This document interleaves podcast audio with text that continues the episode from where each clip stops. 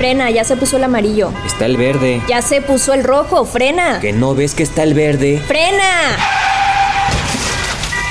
¿Sabes de dónde viene?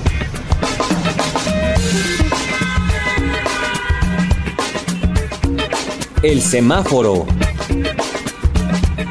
¡Frena! ¿De dónde viene?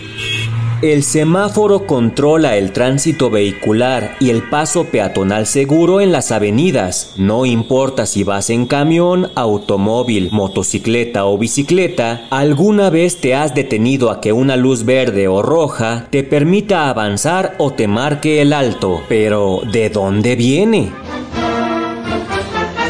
Viajemos a 1868. En Londres, el ingeniero ferroviario John Peake Knight se encargó de diseñar el primer semáforo, utilizando como referencia las señales del ferrocarril que permitían una regulación de trenes más sencilla.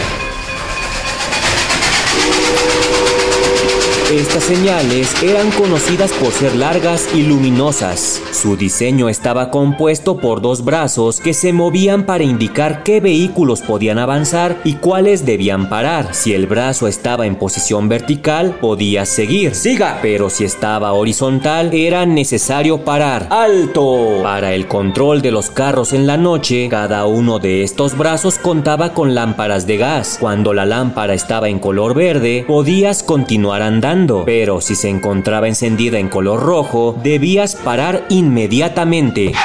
Sin embargo, este semáforo era manual, por lo que un policía se mantenía regulándolo en todo momento. Pocos meses después de haber sido instalado, una explosión accidental hirió gravemente al policía que lo manejaba por lo que el semáforo fue removido, pero esto no detuvo a los automóviles que no dejaban de circular y su número no dejaba de aumentar. Por eso, a principios del siglo XX se retomó la idea del semáforo y en 1914 fue instalado el primer semáforo eléctrico en Cleveland, Estados Unidos. Los colores verde y rojo siguieron usándose para marcar el siga o el alto. Sin embargo, después de 1926, el color color ámbar fue incorporado al diseño del semáforo con la intención de advertir a los conductores el próximo cambio de color. La ciudadanía no conocía el significado de los colores, por lo que se utilizaron los periódicos para comunicarle a la gente el reglamento de tránsito y enseñar a los conductores y peatones cómo y cuándo cruzar. Con el paso del tiempo y los cambios tecnológicos, evolucionó de ser controlado manualmente por un policía hasta lo que conocemos hoy en día, un semáforo que funciona a través de un software especializado capaz de regular el flujo de los automóviles. Si vas manejando o caminando, siempre respétalo por tu seguridad y la de todos. ¿De dónde viene? Un podcast de El Universal. Avanza, ya se puso el verde. Pásate por arriba.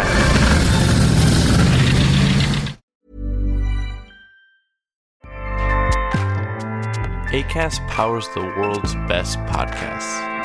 Here's a show that we recommend. Hi, I'm Jesse Cruikshank. Jesse Cruikshank. I host the number one comedy podcast called Phone a Friend. Girl, let's phone a friend. Not only do I break down the biggest stories in pop culture with guests like Dan Levy and members of InSync, I do it with my own personal boy band singing jingles throughout because it's my show. It's your show, girl. New episodes of Phone a Friend Yeah. drop Thursdays wherever you get your podcasts. So work it, girl. Yeah, work it. Okay, that's enough.